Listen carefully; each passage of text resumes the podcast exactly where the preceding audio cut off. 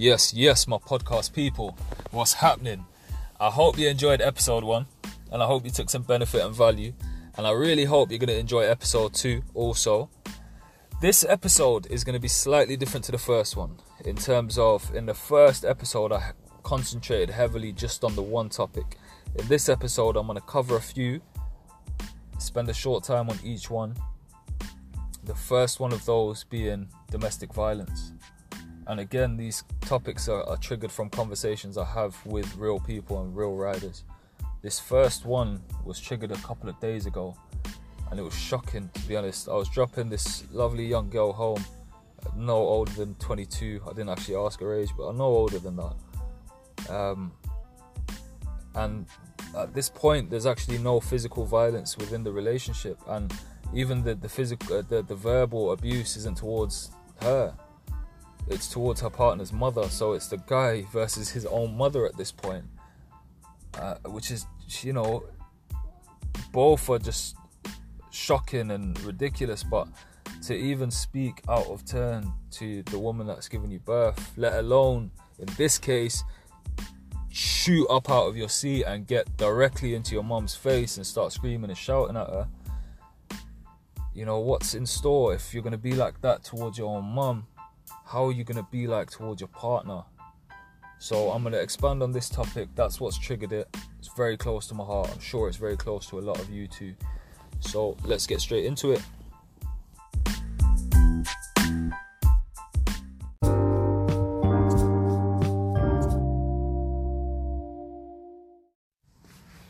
Yes, guys, here we go. What I'm going to start with here, obviously, the first topic is domestic violence, domestic abuse. Um, all the stats that I'll be providing are from a survey that was released on the 25th of November 2019 and it covers England and Wales. Now, I'm going to start by explaining domestic abuse, not through my own words, I'm going to use the government's definition of domestic abuse. So it starts quote, any incident or pattern of incidents of controlling, coercive, threatening, violent, or abusive behavior between those aged over 16 who are or have been intimate partners or family members, regardless of gender or sexuality. It can encompass, but is not limited to, the following psychological, physical, sexual, financial, emotional. End quote. Now, that's the government's definition of domestic abuse. It's a pretty good definition, to be fair. Although people under 16 can also be victims of domestic abuse. And I know it's sick. It's sick at any age, but at under 16, yeah, it's pretty sick. But feelings aside, that's the definition of domestic abuse. Now, to go into some statistics covering England and Wales, I know they're going to shock you. They shocked me when I was reading them. Um, and at the end of the podcast, I will tell you the website, and uh, so you can have a look at the survey yourself in more depth and more detail because it's really worth looking at. So, from March 2018 to the time the survey ended, March 2019, in a full 12 month period, 5.7% of adults in England and Wales between 16 and 74 suffered and reported domestic abuse, that they were victims of domestic abuse. The key word there was suffered and reported. These are only the ones who reported it. The ones who haven't, we don't know about. That 5.7% of adults equates to 2.4 million people in England and Wales. 2.4 million people suffered and reported that they were victims of domestic abuse. That's a huge, huge number. Massive, massive numbers. I, I wasn't expect I don't know what I was expecting when I started doing my research but it definitely wasn't that. Like, again, I, I struggle to put my feelings aside with this topic, so I'm going to try my best to stick to the script and stick to the statistics. That's a hell of a lot of people, honestly. So, out of those, 1.3 million cases were recorded as a crime. That's 57% were recorded as a crime. The ones, the rest, the 43%, obviously weren't bad enough to report, um, not to report, to uh, convict or have anything done about them. 43%, that's a hell of a lot. And I know I should really focus on the 57, but it's very hard to ignore the fact that 43% of cases that were reported weren't dealt with because they weren't worthy of dealing with. And I know there's X, Y, and Z to be considered, but domestic abuse is domestic abuse. It's as simple as that. The reason I wanted to do this particular podcast is to make everyone, well, I've made myself aware of how bad it is, but make you guys also aware so we can discuss this and we can help each other if any of us are going through it and how we can help each other what warning signs to look for so that's uh, those stats are really really making me sick i said at the start this topic's very close to my heart so i'm just going to move on to the warning signs. Um, but those are the stats from march 2018 to march 2019 the latest survey that i could find. Um, warning signs of domestic abuse domestic violence, accusations, accusations of cheating, accusations of lying, accusations of oh you told me you was there, but oh who was you with, and you know how it goes. And this goes both ways. It's not just men that do this, because women do it too. And and once you go on the website, and I'm sure many of you will, you'll see the difference between the woman on man violence and the man on woman violence. Obviously, the man on woman violence, unfortunately, is a hell of a lot more. Um, sick, honestly. So accusations. Um, one of the big, big warning signs to look out for in a relationship. Constantly hounding you. Where are you? Who are you with? You know that sort of controlling behavior, where people seem to feel like they own your life. So that's a big one. Threats are huge oh, if you don't do what I say, this and this and that's going to happen. Even threats to leave, like, people don't get it. It can stem from something so small. Like, oh, if you don't do what I say, I'm going to leave you. That's a form of emotional abuse because now you're playing with their feelings just to try and get your way. You're basically given an ultimatum to say, you either do what I say or you don't be with me. And thankfully, the majority of people nowadays are very strong and independent, women especially. So the majority of people, the majority of women here, would just say, you know what, mate, do one. But unfortunately, there's still a hell of a lot of women that wouldn't and will stick by that person because they love them and they can't put their feelings aside. Another one is a person who belittles you. So be very, very aware. When you're in a relationship, you're supposed to support, love, compliment, and gas each other up to the fullest, man. Like, even on your worst day. I'll give the example of me and my missus. Like, I'll have days where I look like a complete barbarian.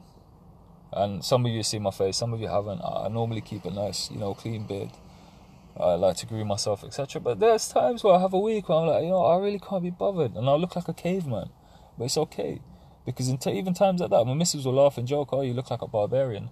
But she always says, look, you still look great anyway, so it's okay. It's all about gassing each other up. Like my missus, when she feels really down, or not even down, when she's just tired and, you know, like just very, how do I, how do I put it? Just not, she hasn't made an effort, basically, let's say that. She still looks beautiful, and I still tell her that. And she's like, what are you talking about? But a partner that belittles you, so when you don't make that extra effort, as if you're going on a date, which you, you can't do every night anyway, he or she ridicules you. Oh, can't you make an effort for me? Etc. Etc. Etc. I can put these scenarios very clearly like that because I've seen it all around me, my childhood. um, with friends, their parents. You know, we all know life, we see things, so we can put things into perspective, and the things that we learn make us a better person today. The last warning sign that I'm going to cover now, there are many, many more, many, many more. Is uh, this is the, the if the, the other three red flags haven't hit you or you haven't seen them, this is the one that's going to turn you into a raging bull, and it should turn you into a raging bull. When those behavior patterns, the accusations, the threats, and you know, attacking your confidence and self-esteem, and then they blame you for their behavior. That's a huge red flag. And as soon as somebody blames you or blames another person for their behavior, you should run a mile, turn into Usain Bolt, and leg it. Get out of there as quickly as you can because we're all in control of our own behavior. I've had times where I've said or done things that I shouldn't have done, but I can't blame anyone for that. Like I've had a Barney, I've had an argument with my missus, for example. And it's been completely my fault. But you know how it is. Like sometimes we argue for no reason. We can do, we all have done. But that's not her fault. Or when she argues with me, that's not my fault. That's because she's in a mood, or I'm in a mood. I'm thinking, you know what, I really want to have an argument with you right now. We all do it, like it's part and parcel of a relationship. But when you start blaming the other person for all these other behavioral patterns that you have, then there's some serious issues. I'm quickly going to go into how to protect yourself. The first one is very, very simple, but always the hardest thing to do, especially when you're a victim of emotional torture and emotional abuse, because you're f- you can be in a place where you feel like you're nothing without that person, even though in reality it's that person who's nothing without you. Breakaway. You need to get out as quickly as you can. And I know it's difficult and it can be scary, but that particular person can't do much if you're around all your friends who love and support you. And if you're in a situation where you're living together, hopefully you have other people around you. And I'm pretty sure if the situation was explained, they would have no issue with protecting you for a set period of time until you can get your stuff back together. Honestly, you never know unless you ask. Please ask those around you. We all have good friends. Those friends are there, especially in hard times. We need to ask and we need to be willing to accept help when it comes. There are helplines. There are many helplines for domestic abuse. I would love to say the police, but I'll be honest, a lot of the time they're going to take too long to come and again, it's not through. I'm not gunning after the police right now. Um, I'm just saying that there may be other avenues. There's a 24 hour national domestic abuse helpline. It's 0808 2000 247. 0808 2000 247.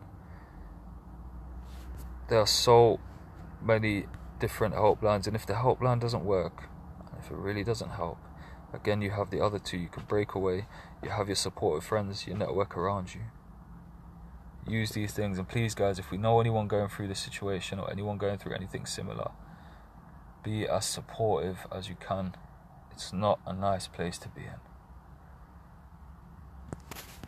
I'm just going to quickly get the website for you guys of the statistics that I took earlier.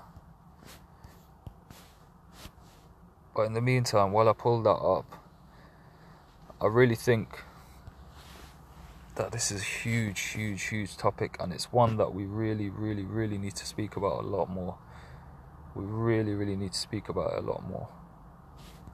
It's something that many, many women and men go through, and I feel like sometimes issues like this are just not addressed because they're very hard to talk about. Right, so the link to this website is very, very, very long. So, what I'm going to do is post it in the description to this podcast instead. I hope you've enjoyed this first segment, even though, you know, it's a serious topic, but it's one that we should talk about more. I'm going to move on to the next topic, guys. Thank you, and I'll see you there.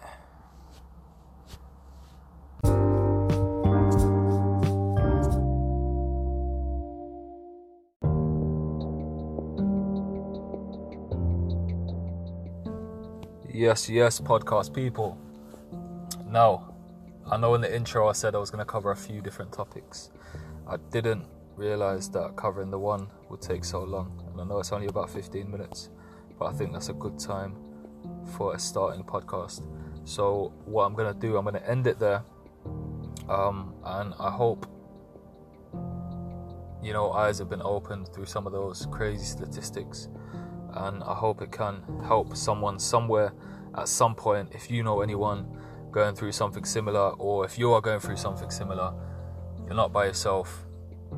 There are many, many, many, many people around you who are willing to help and support you through it, myself included. So if you ever want to drop me a message, you're more than welcome. The Instagram is at Diary of an Uber. Follow. If you enjoyed the podcast, please share it. Help the audience grow help more people take value. And I'll see you next Sunday at 5.